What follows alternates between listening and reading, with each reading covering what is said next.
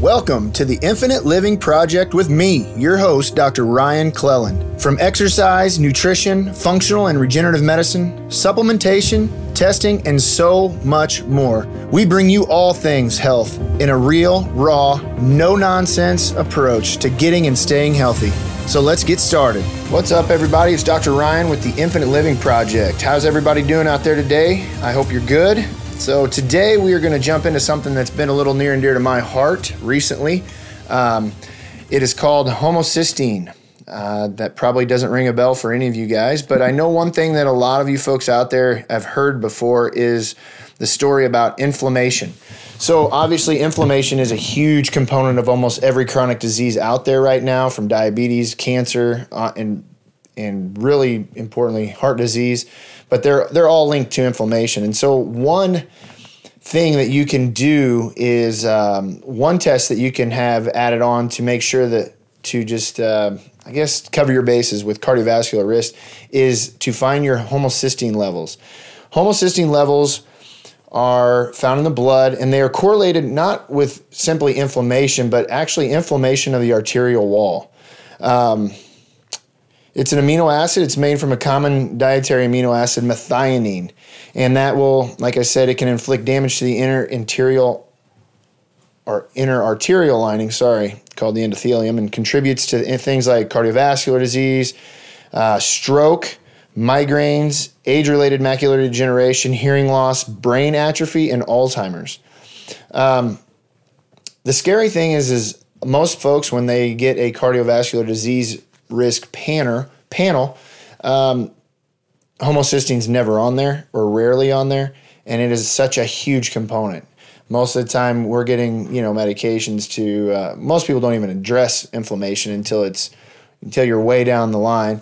But the reason it's near and dear to my heart is because mine has been high. In multiple blood tests over the last 12 months, my homocysteine levels have been shown to be high. And obviously, me trying to live an optimal and infinite life, I want to ensure that my arterial inflammation is not high, because I don't want to stroke out. I want to be healthy. I want to live a long time. So the first few things that we always say, you can't supplement a bad diet. So the first few things that I've had to modify, and those of you that have inflammatory issues within the blood vessels by having high homocysteine. So first off, too, what does that even mean, high homocysteine? So in the medical model or the let's say the blood testing model, basically what a lot of folks out there are going to say, anything under 15 is good. And from every functional medicine doctor or true wellness or optimal blood testing type of company, they're really looking for something under 10, if not under 8. And I can be brutally honest, my most recent one was, it was in the 11+ range. So obviously that's got me a little concerned. Again, I'm not above that 15, which is great, but I am above that optimal range. So in my eyes, that is way too high. I want to be optimal in every aspect. And this is one number that has been high on my blood test for a couple times now. So what does this mean to me? So one thing that you can have this high number on your testing is from a defect, an actual genetic defect called an MTHFR defect. What is that? Basically, it's a genetic variant that some of us have, some of us do not have, but it basically prevents us from methylating properly. And so that is obviously very important. Methylation is a key component of detoxification of the body, and we want to make sure that we can methylate properly. So some of you folks, if you're showing different numbers that are high or are out of range on your blood test, it could be a methylation defect. And like I said, this is an MTHFR genetic variant that some of us may have. I believe up to 40% of the American population may have this defect. And, it's obviously very important that we get that tested if we are showing high in things like homocysteine. I actually did the 23andMe, and that's how I found out that I have one allele, and you can have up to two alleles. The two alleles is going to be like a 60% reduction in ability to methylate. I had like 40% or less, so ability to methylate. So Just something to know. That never changes. Once you know, you know. So what does that mean? Basically what that means is, for one, when you take B vitamins, you have to take methylated B vitamins. Most B vitamin companies that are worth a darn out there now, they know to methylate these, especially like a methylated B12, which is like a folic acid, folate. I would just say always try to find something, whether you know you're an MTHFR defect or not, make sure you get the methylated form of that B vitamin, because it's just going to ensure that you're able to assimilate that B vitamin and utilize it properly. So what are some things that we can do just eating-wise? We can avoid methionine-rich foods. So methionine, again, is an amino acid, and when you eat too much of it, you can get this high homocysteine in your blood, which can, again, cause that inflammatory response within the blood vessels. So things like if you're eating an overconsumption of red meat, and again, when you're always looking at red meat, all red meat is not created equal, but methionine is an amino acid, is not a fat.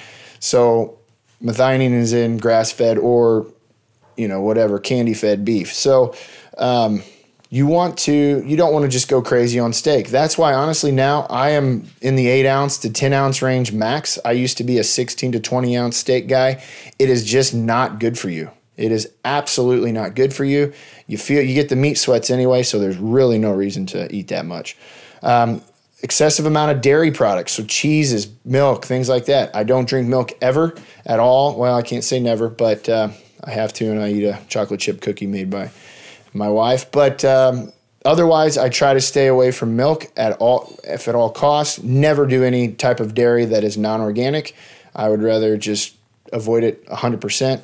But if I'm going to do dairy, I have to do organic dairy. Try to find an A2 beta casein dairy if you can. That's a whole nother subject. Exercise is very important. I believe in high intensity interval training is some of the best exercise, but it's not good all the time, and it's not good for all people all the time. So you have to make sure that you are taking that with stretching, different types of movements. I think piecing in some sort of some sort of stretching, some sort of mobility work is vital to being healthy and to make sure that you are doing the right things exercise-wise. And then also you have to decrease alcohol and smoking. Smoking is, I don't even know why people do it anymore, but it's still being done. So that is one thing that, definitely don't want to be doing. And again, you want to decrease your alcohol consumption as much as possible. You want to keep a good BMI, or I'm not worried so much about BMI as I am body fat percentage. And again, checking that genetic variant. So what are some other things that we can do if this homocysteine level is high? Well, first, you got to know it's high. So ask your doctor to test your homocysteine levels. They may have no idea what you're talking about, which it doesn't surprise me, unfortunately. Otherwise, reach out to a functional medicine doctor, somebody that actually knows what homocysteine is and knows what that means. So some things you can do, again, the methylated B vitamins, methylfolate, things like that. Those are going to get in the bloodstream so much better. It's been shown to be up to 700% higher. If you do have an MTHFR defect, folate can actually damage your body versus, and I say folate, not methylated folate, but just regular folate. That can actually harm you. So just food for thought. Another thing is betaine. Betaine comes with a lot of digestive support products. That actually helps to lower homocysteine concentrations as well. N-acetylcysteine is really good because it promotes the formation of cysteine and glutathione from homocysteine, which is always good. Cysteine and glutathione are the glutathione especially is the master antioxidant of the body. It is by far the stud when it comes to antioxidants. And so you could do SAMe. SAMe is S-adenosylmethionine. Long word, that's why they call it SAMe. And what it does is it promotes the conversion of homocysteine to cysteine, which is then converted to glutathione again. And then that, obviously, that is going to lower the homocysteine levels. And then taurine. You'll see some of that taurine stuff out there in some of your energy drinks. Do not take energy drinks to get your taurine. There are much, much better ways to get that. But it has been shown to block the methionine absorption. And that methionine absorption is in your proteins and or your red meats and some of your other type of protein sources. So again, this is such a big deal because so many of us, one of the number one killers, the number one killer, if it hasn't, it may have gotten beaten out by cancer now, but it's one of the top three: cardiovascular disease, stroke, heart attacks, and those type of issues.